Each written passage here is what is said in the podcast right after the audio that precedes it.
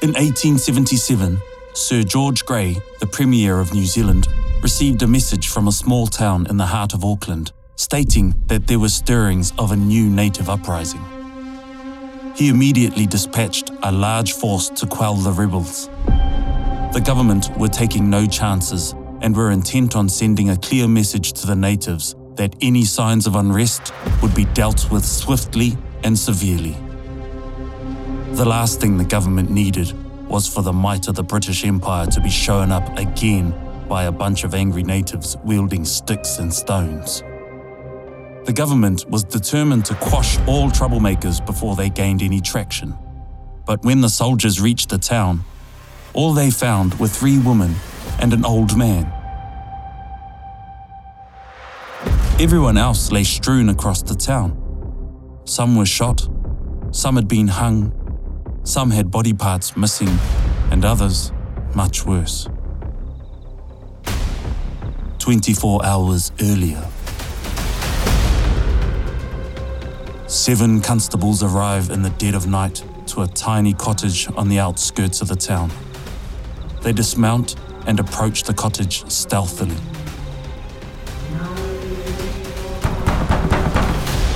Open up in the name of the law. The constables don't bother waiting for an answer. Smash it down. The constables crash through the front door to find three women mid karakia sitting in the middle of a finely woven whāriki. They are confused by the intrusion. Don't move. You're under arrest, all three of you. Mo te aha! Don't play stupid with me, you witch.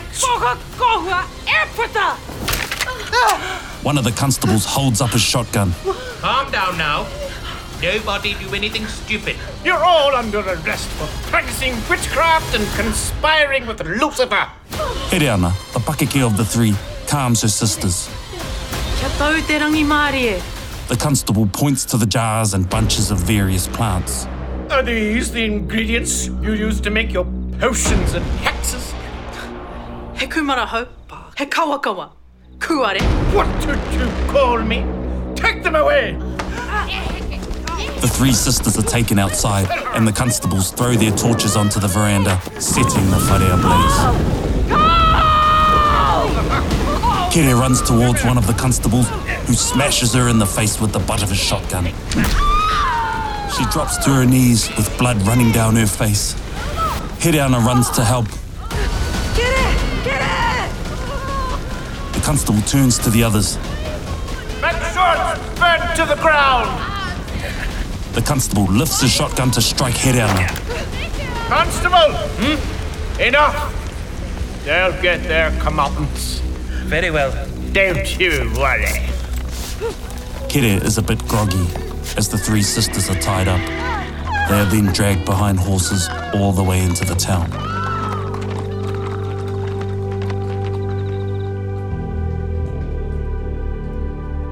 There is one main street with a bank, a blacksmith, a country store, and a flimsy looking jail made of raupo. The three women are chained to a line of poles at the rear of the jail. Word spreads quickly. By early morning, the iwi learn of their capture and send for assistance from neighbouring tribes. The morning also brings the armed constabulary of around 50 soldiers. They have come to reinforce the town and prepare for possible retaliation. A message has also been dispatched to the government requesting assistance. It seems that a confrontation may be unavoidable.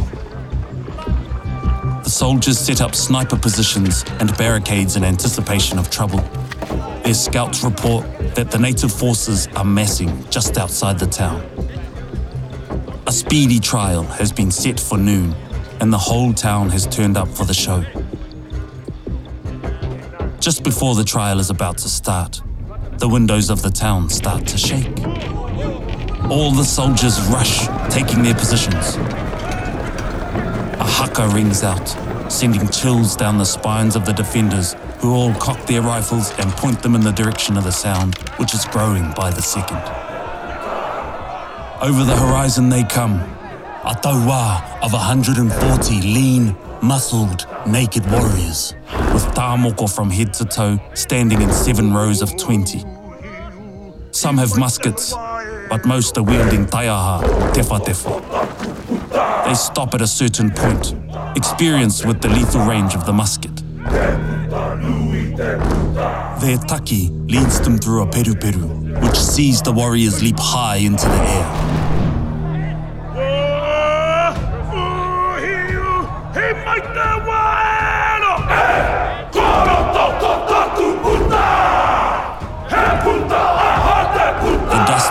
And the warriors seem like they are barely touching the ground before one final leap and then down onto one knee.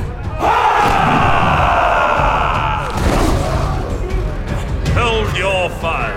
Everybody, stay calm. When the dust settles, a lone figure is standing behind the tauā.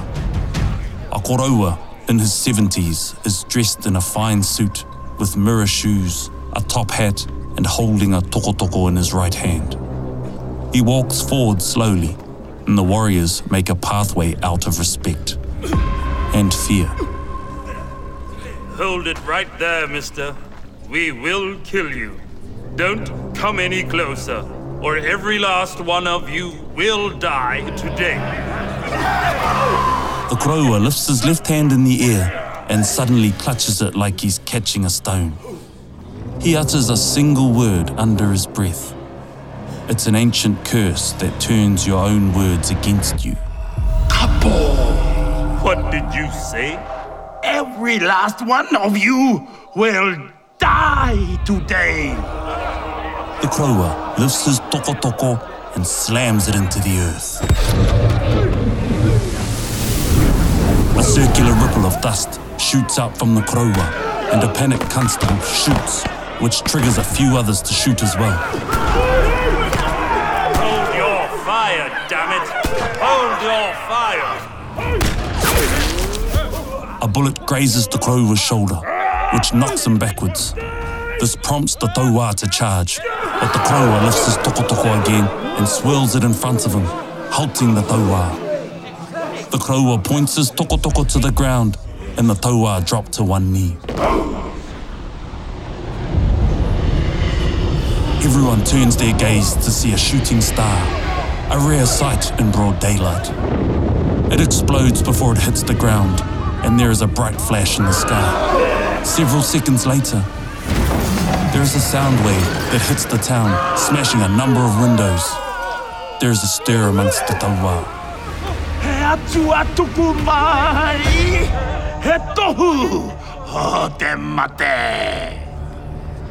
The sheriff comes out from behind the barricade.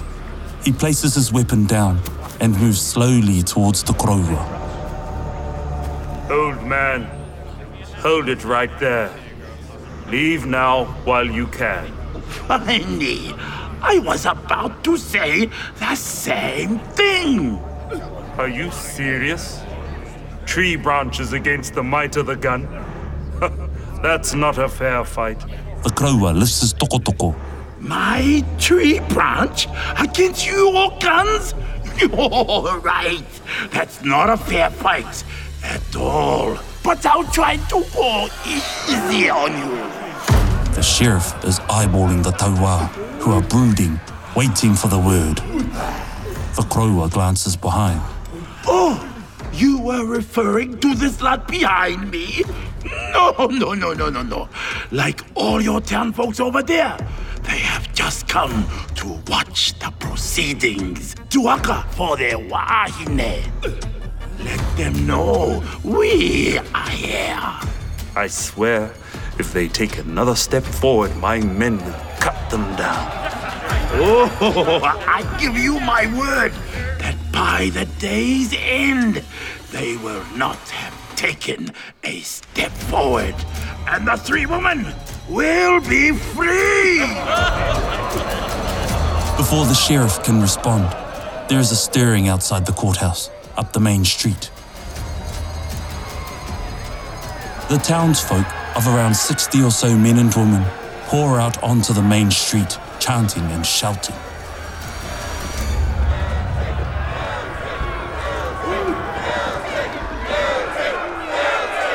Trial has been a farce, of course, a mere formality.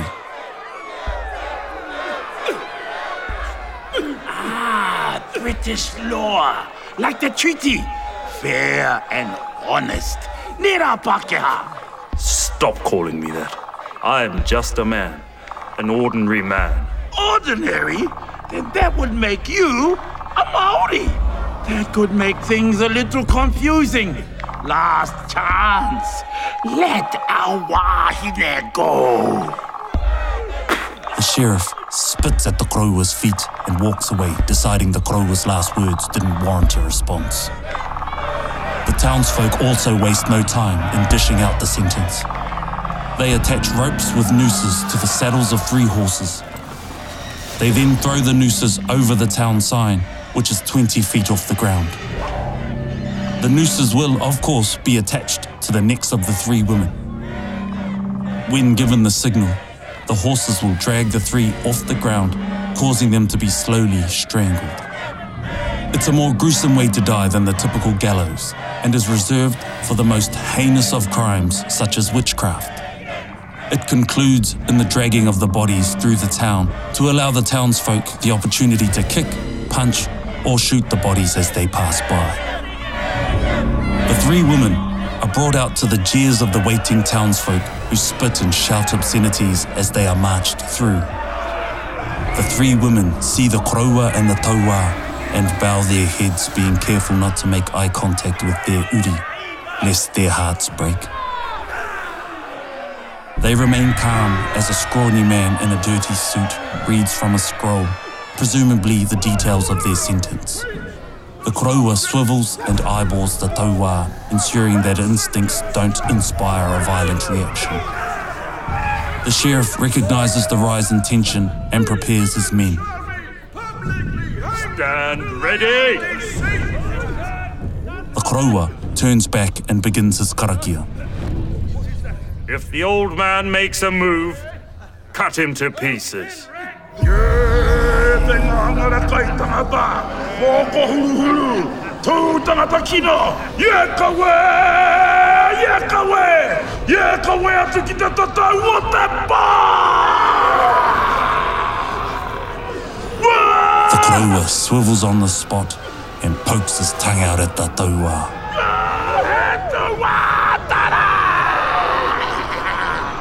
He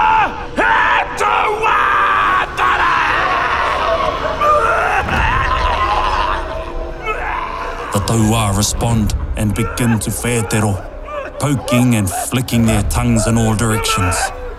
Their whakapī sounds taunt the soldiers, egging them on. The Koroua turns back and using his tokotoko, quickly draws a jagged line in the dirt in front of him. I warned you. Fire! To be continued.